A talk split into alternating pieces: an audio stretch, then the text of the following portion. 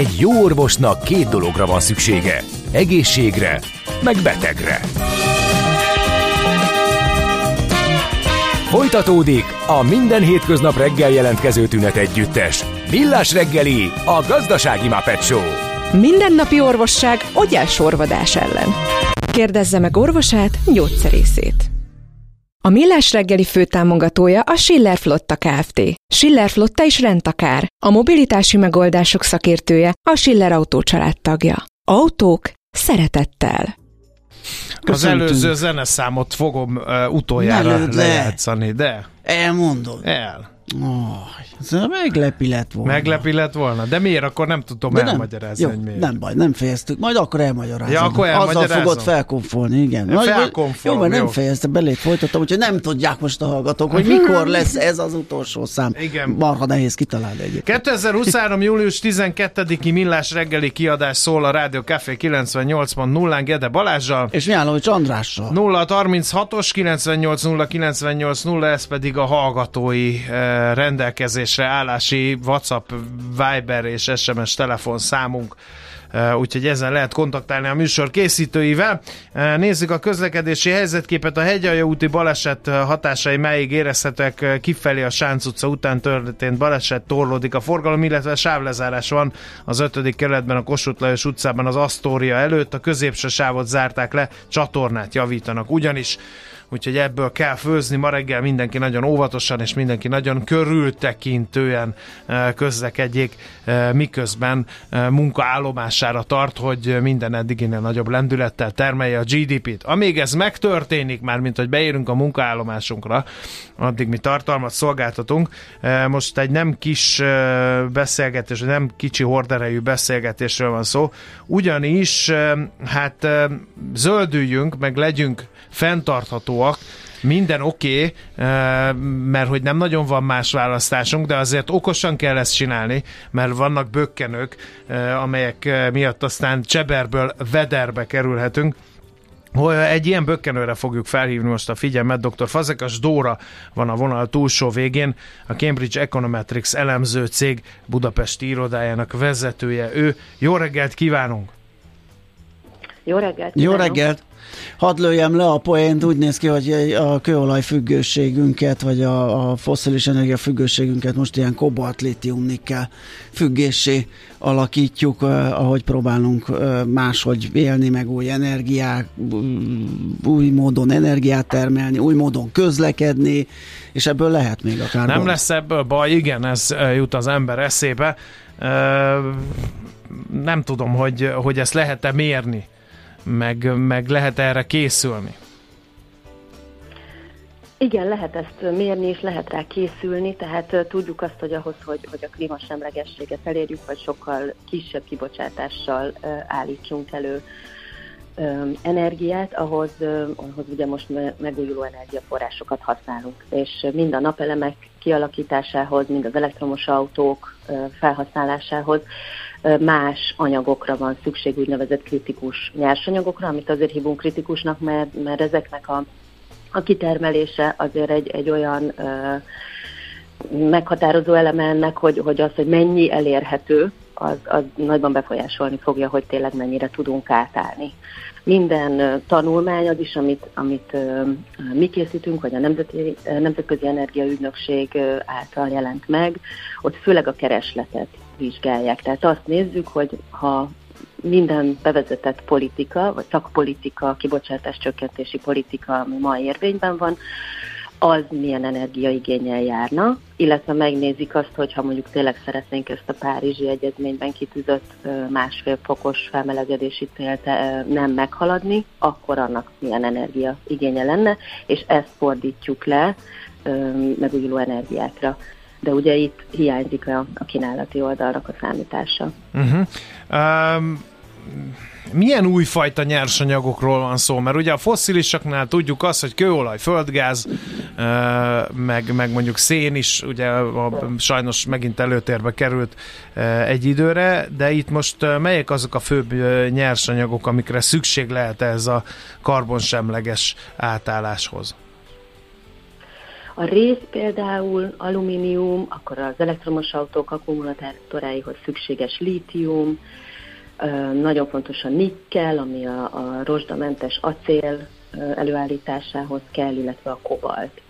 És ezek olyan helyekről származnak, mint Kína, Ausztrália, Csíla, India, akkor a kongói köztársaságot említette te is kobalthoz, ami néhány országnak azért a politikai helyzete nem igen, ezek, vagy nem annyira ugyanez biztos. jut az eszembe két dolog. Egyrészt, hogy mennyire stabilak ezek az országok, hiszen hogyha a világ átáll erre a fenntartható energiatermelés, akkor nem lehet félúton meggondolni magunkat, hogy ja, egyébként valami hadúr Csillébe diktatúrát épített ki, vagy, a, vagy az Indonéziába esetleg valami politikai változás bizonytalanná teszi ezek a, a, az ellátást.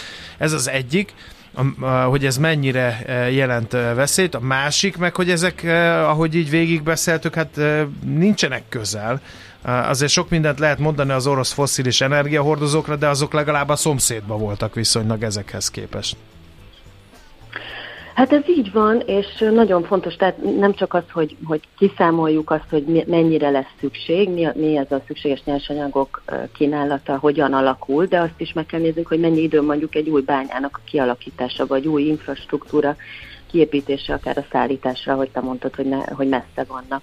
Ezekkel mind számolni kell, plusz a véleményem szerint a diversifikálás, tehát az, hogy ne egy helyről hozzuk be az adott anyagot, hanem, hanem minél több helyről, több lábon álljunk. Ez, a, ez az energia ellátásnak mindig egy, egy nagy ö, tényezője illetve hát meg kéne próbálni, akkor ha már kialakítottuk az infrastruktúrát, akkor tényleg uh, helyileg megtermelni azt a megújuló energiát, és ehhez pedig egy olyan hálózatbővítésre lenne Magyarországon szükség, vagy nem lenne, hanem van, ami, ami, amit nagyon sürgősen el kell kezdeni, és ennek is nagyon nagy beruházási igénye van. Tehát csak nézzük a mai napokat, simán el lehetne látni minden légkondinak a, az energiaigényét napelemmel, de ahhoz az kéne, hogy a hálózat erre alkalmas legyen. Igen. Van egy érdekes megállapítása a tanulmányotoknak, hogy oké, okay, hogy a kongói kobaltól fogunk függni, meg az indonéz másik nyersanyagtól, nikkeltől, de közben ami ellen küzdünk, jelesül az orosz nyersanyag függőség, az sem fog megszűnni teljesen. Ez miért van így? Ez, ez így van azért, mert az átállás azért az egy hosszú hosszú folyamat, és, és a, a rendszereket át kell alakítani arra, hogy tényleg tudjunk a, a teljesen áramra átállni a, a gázról. Ezen kívül a, egy másik tanulmányunkban pedig azt is megvizsgáltuk, hogy a mostani háborúnak milyen hatás van a, a világ energiakeresletére, és hát azt láttuk, hogy most ugye felmentek ezek a fosszilis energiahordozóknak az árai, és, és ezek is úgy a, átalakítják a piacot, hogy nagyon nehéz előre tervezni. Úgyhogy mindig azt szoktuk mondani, hogy nagyon-nagyon fontos ezzel, ezekkel számolni, de ezek, ezek mellett a fogyasztás csökkentést is, is előtérbe kéne helyezni, és ezt a szabályozókat hát, mindenképpen támogatni. Igen, mert hogyha ez fönnmarad, ugye ez a fogyasztás mennyiség, akkor hiába állunk át más forrásokra, előbb-utóbb szükség lesz azokéra is, akiket próbálunk kihagyni Pontosan. a beszerzésből. Pontosan.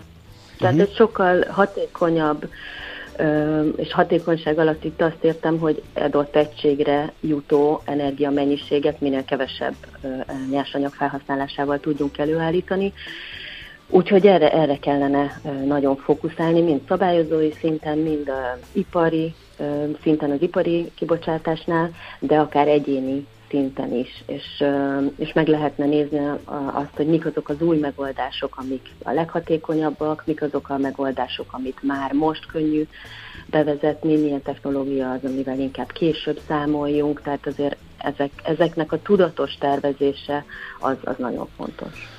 Egyébként itt van például az akkumulátor, ahol ugye a lítium egy ilyen kimondottan érzékeny kérdés, politikai szempontból is, hogy ugye próbálkoznak már nagyon sokfélével, akkor lehet, hogy nem is úgy kéne elkezdeni a zöld átmenetet, hogy azt mondjuk, hogy akkor ne lítium akkumulátorokat, hanem mondjuk só alapú akkumulátor, de ez meg nem annyira kiforrott, nem annyira biztonságos, szóval ezeket így, így elég nehéz ütemezni.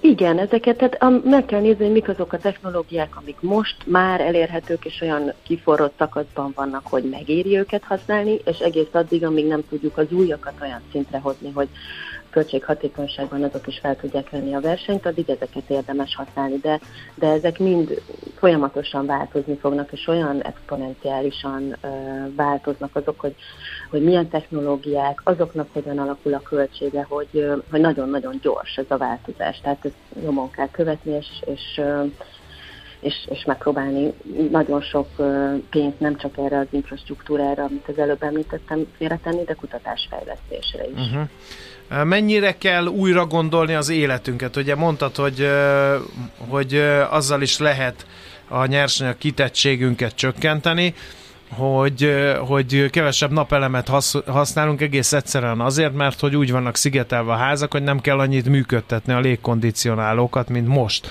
Vagy nem kell annyit fűteni a lakásokat, mint most.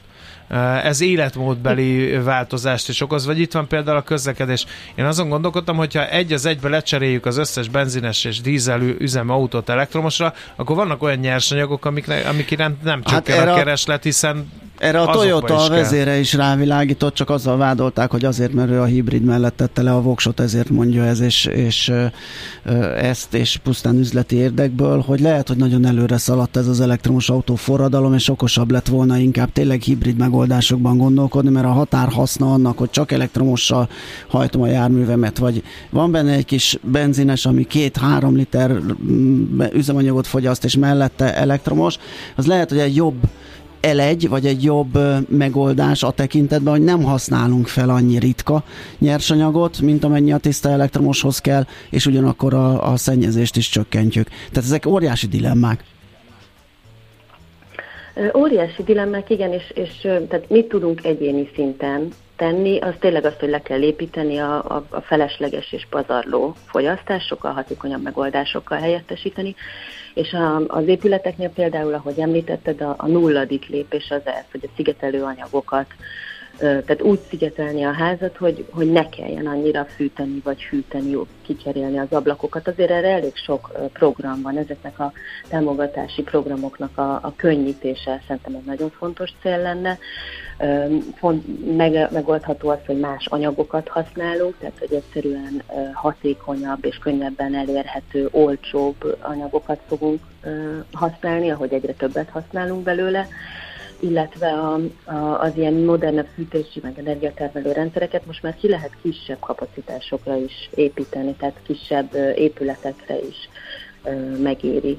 A, a közlekedés pedig, pedig azt mindenképpen újra kell gondolni, és teljesen igazatok van, ha csak annyit teszünk, hogy átcseréljük a benzines vagy dízeles autónkat egy elektromos hajtásúra, akkor, akkor azzal két dolgot érünk el. Az egyik az ezt, amit kimondhatok, hogy az előállításhoz szükséges nyersanyagok mennyiségét nem csökkentjük, csak áttérünk másfajta nyersanyagokra, új és ritka nyersanyagokra, ami megint behoz egy bizonytalansági faktort, de azt is tesszük, ha nem vizsgáljuk meg, hogy mi az, amivel töltjük az autónkat, hogy egész egyszerűen nem csökkentjük a kibocsátást, hanem, hanem áttesszük a, a a városon kívüli erőművekbe azt a kibocsátást. Tehát nagyon fontos megnézni, hogy, a, hogy a mivel töltöd, mi az, a, amivel az áramot előállítják, mhm. az, annak, annak az energiamixnek mi az összetétele. Most mi Magyarországon ebben azért jól állunk, jobban állunk, mert a, az atomenergia az ilyen szempontból jó, de nyilván az Európai Unió szintjén megvizsgálva azért ez is kérdéseket vet fel. Uh, nincs ehhez késő? Most alapvető stratégiáról vitatkozunk. Mire ez eldől?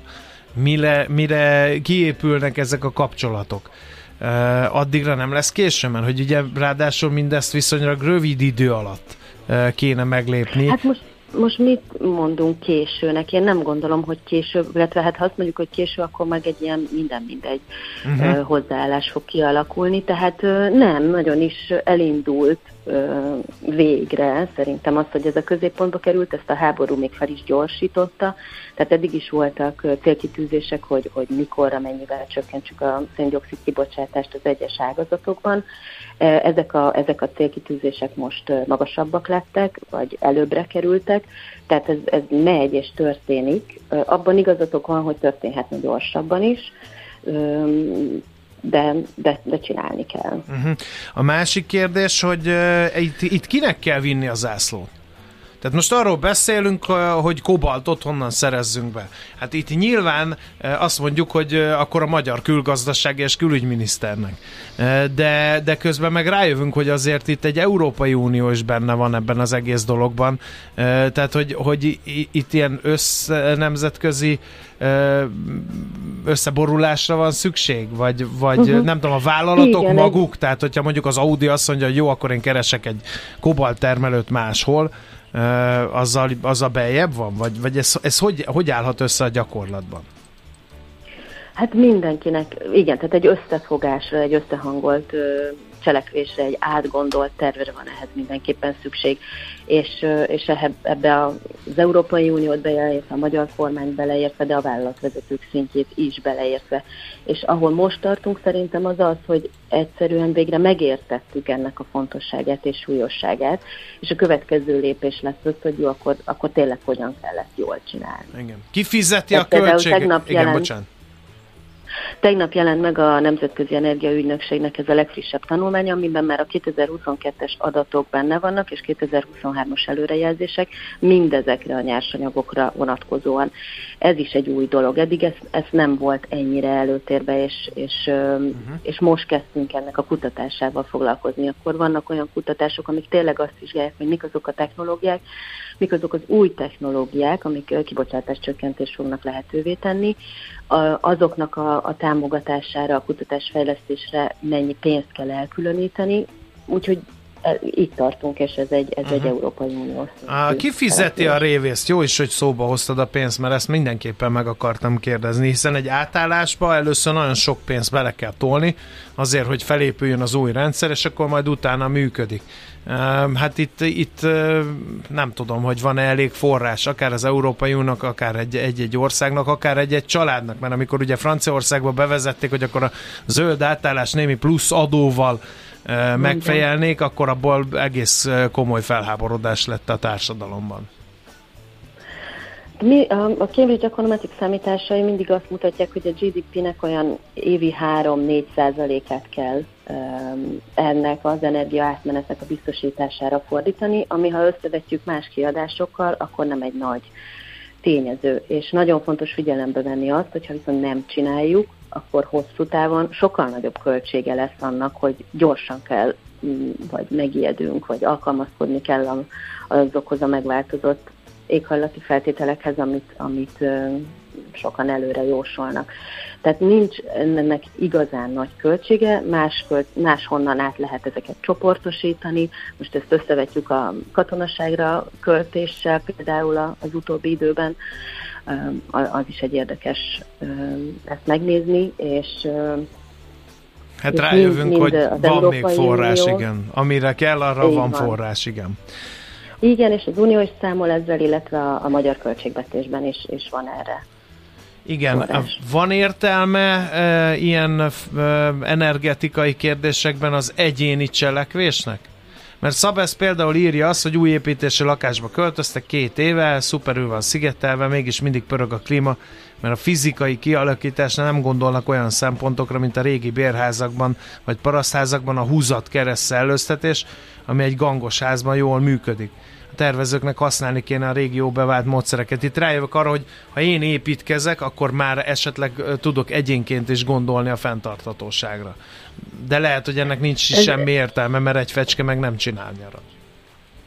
De mindenképpen, ha mindenki úgy gondolkozik, tehát mindenkinek fontos a saját egyéni felelőssége, ami elkezdődhet ott, hogy egy társasházban a saját lakását szigeteli, vagy ott, hogy mondjuk épít magának egy, egy új házat, és kitalálja, és tényleg végig gondolja azt, hogy milyen a tájolás, hogy honnan fog sütni a nap, hova érdemes azt a napelemet tenni a tetőre hogy, hogy árnyékolja be a húzatot említetted. Vannak ezek a passzív házak, amik arról híresek, hogy, hogy nincs is energiaigényük illetve a, a földhőt használják arra, hogy hűtsenek, fűtsenek, és ezeknek a tájolása, illetve az, hogy hol van a telek, az majdnem ugyanannyira fontos, mint utána magának a háznak a megépítése. Tehát ezért mondtam, hogy nagyon-nagyon átgondolt tervezésre van szükség. Az a baj, azért nem vagyok optimista Én ezzel sem. a tudatossággal, meg majd ha többen csinálják, majd jó lesz. Ott van azt hiszem elrettentő példának a pillepalackok esete, már több év, évtizede beszélünk ennek a szennyezéséről, mégsem tud globálisan az emberiség erőt venni magán, hogy mindenki Igen. visszafogja magát és ne szemeteljen, a de, probléma ugyanúgy. De a kormányok sem. Nem, Mondok persze, mert valamit, ott is ellentétek Ugye amikor vannak. árvizes időszakokat éltünk, akkor majd jött a vásárhelyi terv, hogy majd megfogjuk az árhullámokat, és nagy tározók, és majd ártéri gazdálkodás. Vagy mondtuk, hogy leállt a koronavírus miatt a gazdaság, és akkor majd fenntartható módon újraindítjuk. Hát egyikből sem lett semmi. Tehát ugye a PET palackok kapcsán látjuk, hogy az egyén sem nagyon könnyen mozdul, és a nagy kormányzati programok is nagyon döcögősen, vagy egyáltalán nem indulnak. És az egyetlen probléma csak. Igen, igazatok van. Tehát az egyéni szintű cselekvés az nem elvárható. Nagyon jó, ha sokan tudatosabban gondolkoznak, de amíg erre nincs egy szabályozás, és most megnézhetjük, nem tudom, a szívószálakat, hogy ott uh-huh. azt mondták, hogy nem lehet jövő évtől használni. És azóta nincsen. Tehát egyszerűen ilyen elvágólag kellene ezeket a szabályokat Igen, igen, ez így van. Most 2035-re tolták ki azt, hogy, a, hogy ne gyártsunk ö, belső égésű motoros autókat, tehát az is több mint 10 év múlva van. Nagyon nehéz ezzel az ipari lobbival szemben ö, állnak ezek az intézkedések, úgyhogy ö, ezért nagyon lassú. De, de én is ezt gondolom, hogy egy, egy szabályozói döntésnek kellene ezt előidéznie. Jó, egyébként akkor személy szerint optimista vagy? Ha mi már nem. Én személy szerint optimista vagyok, és már elég régóta foglalkozom ezzel a témával, és ahhoz képest, hogy amikor ezzel elkezdtem foglalkozni, és elkezdtem a PHD dolgozatomat ebben a témában írni, és, és senki nem értette, hogy mit csinálok, meg mi ez, meg mi ez, hogy széndiokszidős, de most pedig azért tényleg már a napi hírekben benne van. Szerintem a tudatosságunk az nagyon változott, és hogyha nem ilyen, akár ilyen mértékben, de ha még ennél gyorsabb mértékben fog ez elterjedni, és én úgy láttam, hogy a, a nálunk egyen fiatalabb generációnak ez, ez, ez sokkal inkább a mindennapja és a gondolkodása része, a, akkor, akkor van okunk optimistának lenni. Jó, legyen ez a végszó, mert uh, ha nem ez a végszó, akkor nagyon nagy bajban vagyunk. Lehet, Igen. hogy mi nem, de a gyerekeink mindenképpen. Nagyon szépen köszönjük a beszélgetést, Dóra. Szép napot kívánunk! Köszönöm én is, szép napot nektek! Szervusz. Szia. Dr. Fazekas Dóra, a Cambridge Econometrics elemzőcég Budapest irodájának vezetője volt a beszélgető partnerünk, és hát um, arról beszélgettünk, hogy az orosz gázt most esetleg lecseréljük más függőségekre, csilei rézre vagy afrikai kobaltra. Jé, hát ez meg micsoda? Csak nem. De, egy aranyköpés. Napi bölcsesség a millás reggeliben. Hm. Ezt elteszem magamnak. Ahogy azt megígértük, Harry David Toro, amerikai író, filozófus, az, akinek egy mondását idézzük e mai aranyköpésünkben. Azt mondta korábban, a tömeg sosem emelkedik a legjobb tagjának színvonalára, épp ellenkezőleg a leghitványabb színvonalára süllyed. Hát ő sem volt túl optimista, azt hiszem, Nem. pont ezeket pedzegettük, ezeket a jelenségeket, hogy a tömeggel nagyon nehéz bírni, nagyon nehéz rávenni, hogy valamit egy irányba csináljon, ebből kifolyólag nagyon nehéz lesz majd változásokat hozni, akár energiafelhasználás, akár környezetudatosság, bármi szempontjából bár lassú léptekkel, de talán haladunk. Ebben van nagy szerepe az oktatásnak. Például, Igen. ami a következő témánk lesz. Hallgat csak! Az innováció és kreativitás hajtja a GDP-t, növeli a versenyképességet és munkahelyeket teremt. Egy jó ötlet már fél siker, kigondolni nehéz, eltulajdonítani azonban könnyű. Érdemes jól védeni, mert a szellemi tulajdon kincset ér. Gondolkodom, tehát vagyon! A, a rovat támogatója a Szellemi Tulajdon Nemzeti Hivatala. Hát ez ma nagyon Na nem most mondjad nekem. Baláskám, ne kapkodjál. a Najman János program lesz a fő mm, témánk, a program mm, egyáltalán, hogy miről hát mi szól. Az, meg, hogy... Így van, mire ad lehetőséget. Igen. Ezt fogjuk megbeszélni Hankó Balázsral, a Kulturális és Innovációs Minisztérium innovációért és felsőoktatásért felelős államtitkárával. Jó reggelt kívánunk! Jó reggelt kívánok! Nézzük, mit tud a program, mire fókuszál, mire ad lehetőséget?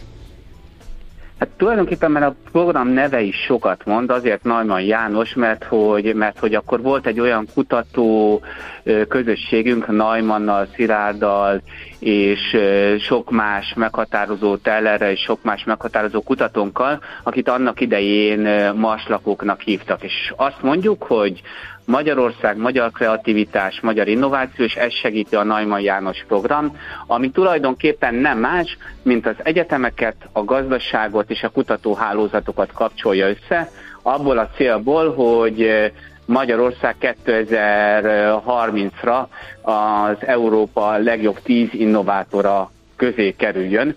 Ebben amúgy haladogatunk előre szépen, hiszen pont az idei évben ugrott kategóriát Magyarország az innovációs ranglistán. Gondolom, ilyen kapcsolat azért volt, csak most egy, egy, kap egy erősebb fókuszt és egy erősebb támogatottságot. Volt kapcsolat, de ezt a kapcsolatot kívánjuk megerősíteni.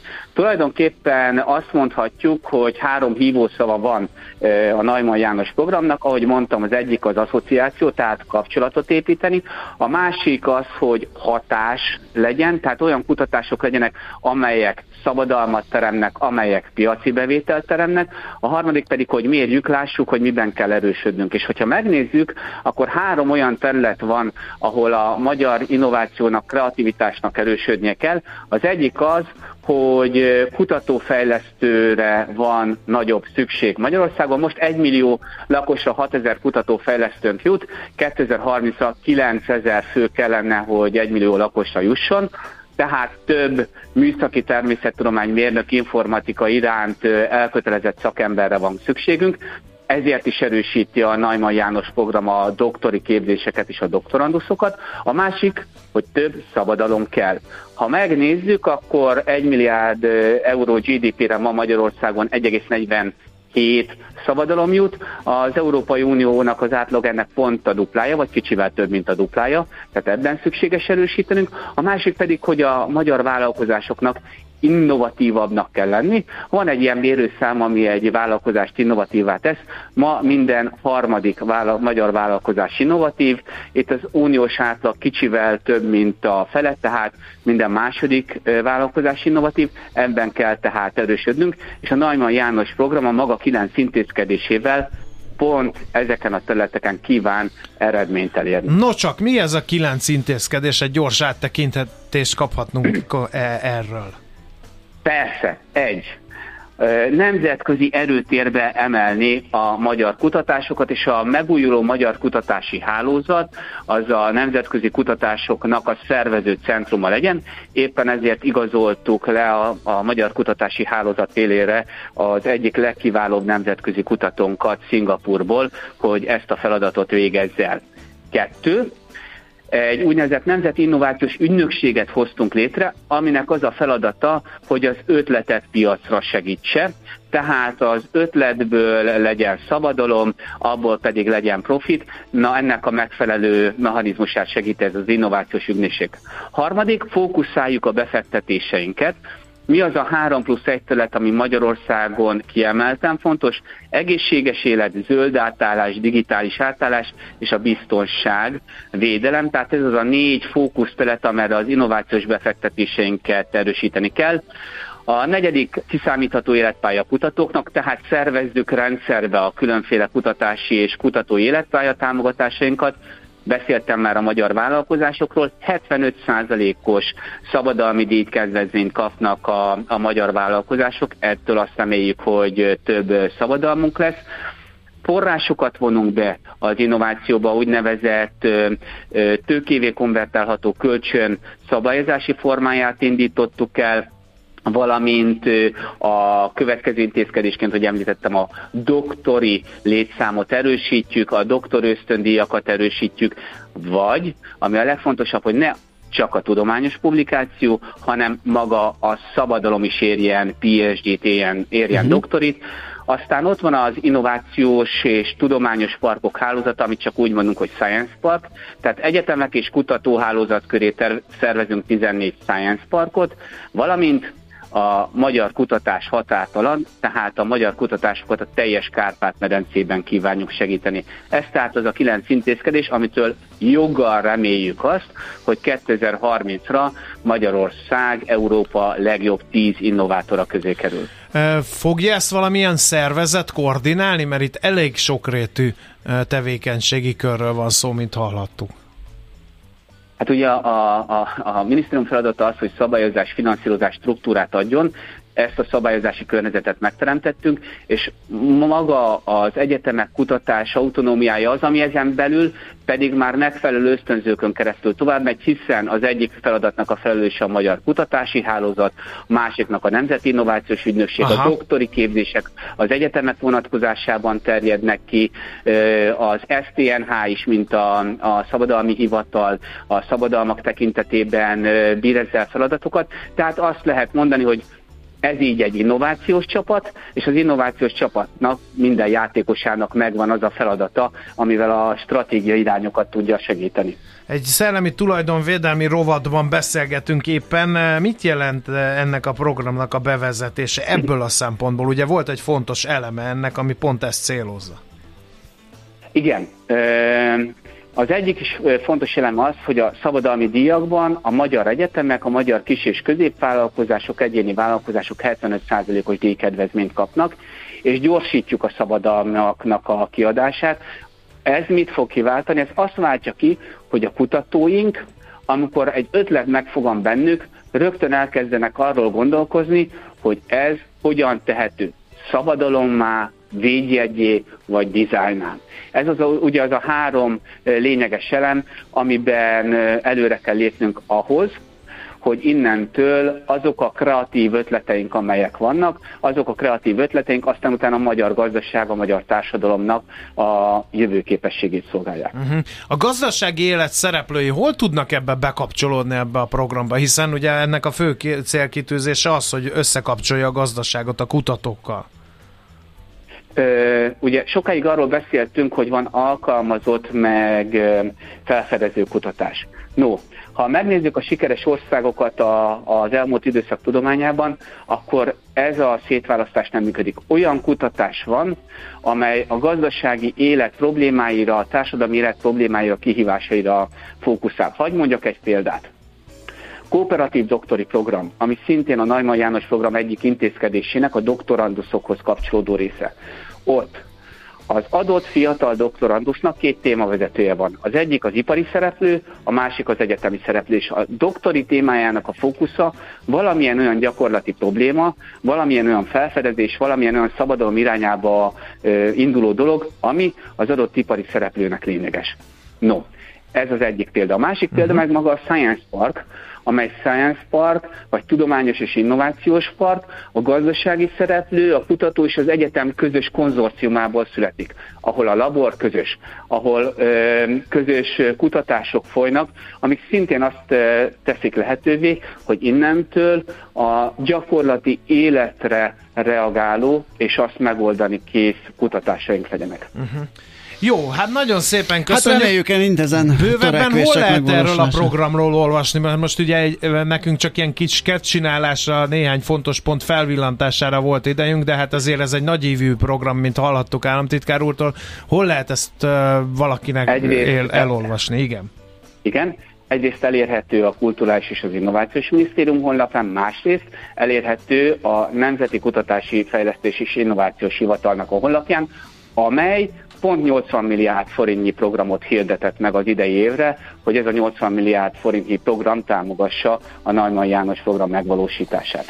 Köszönjük Remek, szépen köszönjük az interjút! Szépen. Szép napot Szép kívánunk, napot kívánunk minden jót! Köszönöm! Hankó Balázsal a Kulturális és Innovációs Minisztérium innovációért és felsőoktatásért felelős államtitkával beszélgettünk a Najman János programról. Egy jó ötlet már fél siker, kigondolni nehéz, eltulajdonítani azonban könnyű. Gondolkodom, tehát vagyon.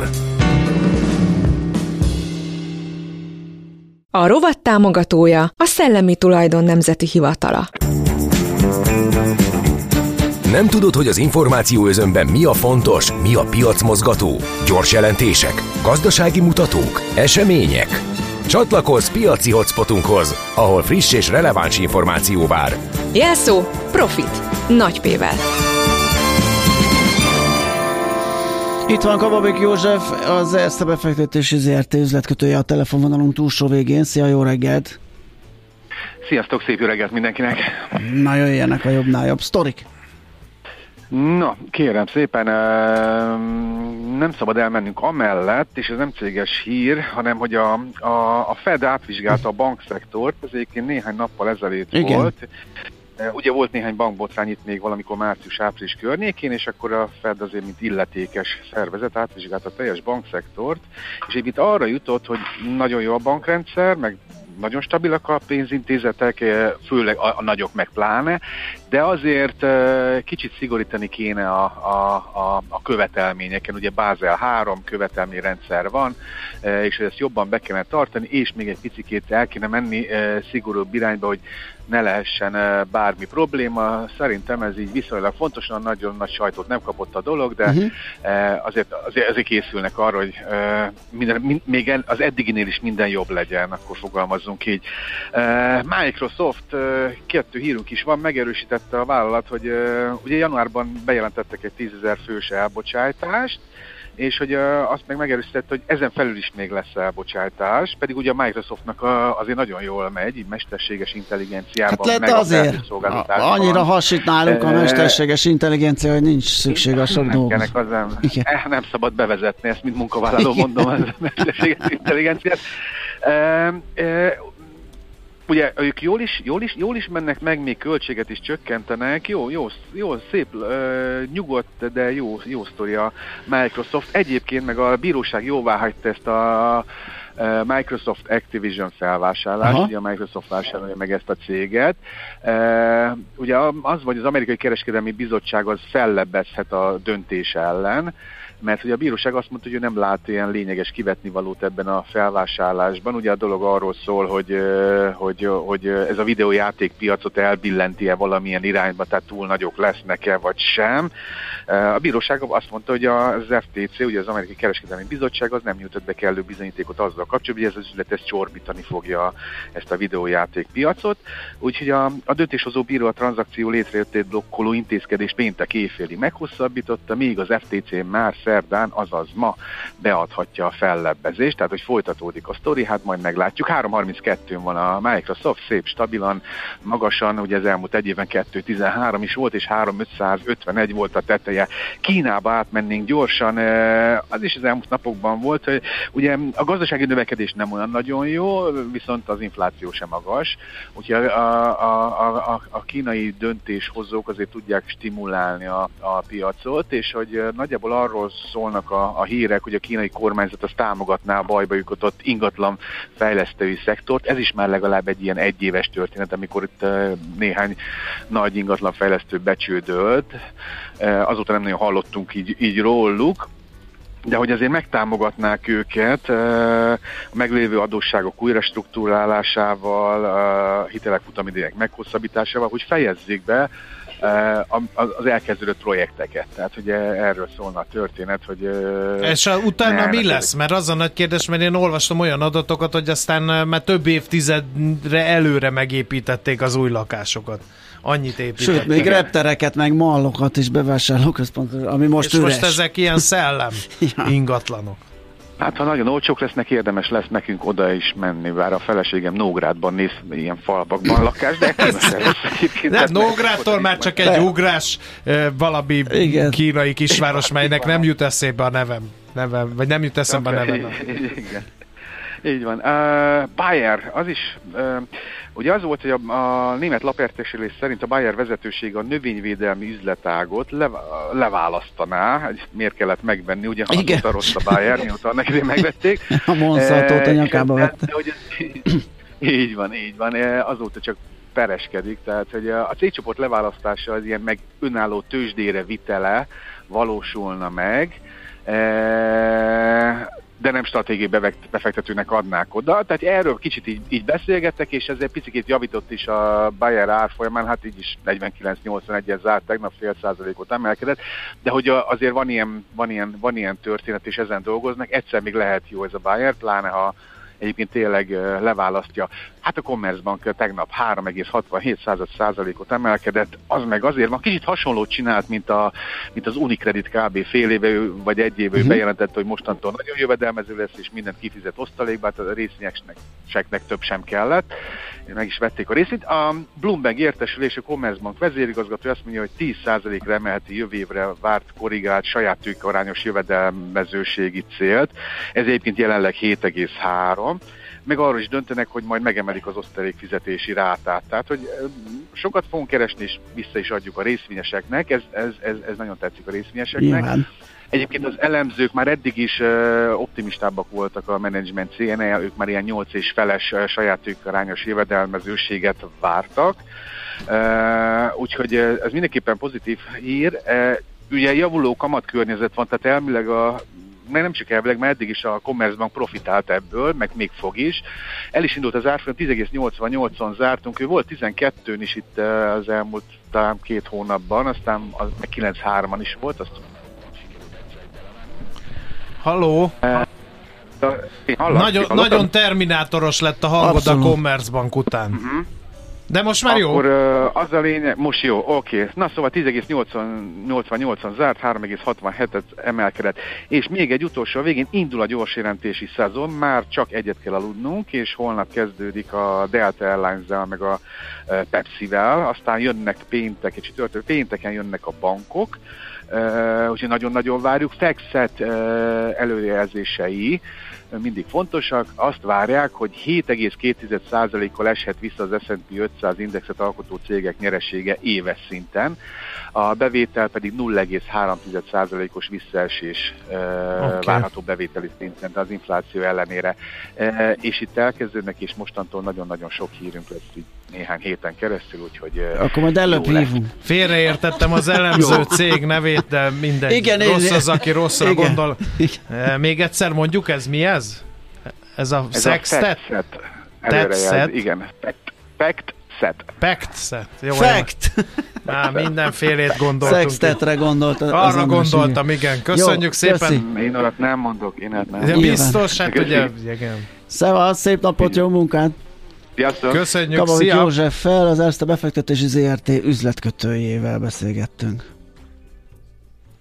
Persze, hogy most meg az a nyomorult. Hát de nem eltűnik az Nyomdom, egen. A Millás reggeli piaci hotspot rovata hangzott el. Azonnali és releváns információért csatlakozz piaci hotspotunkhoz. Jelszó Profit. Nagy P-vel.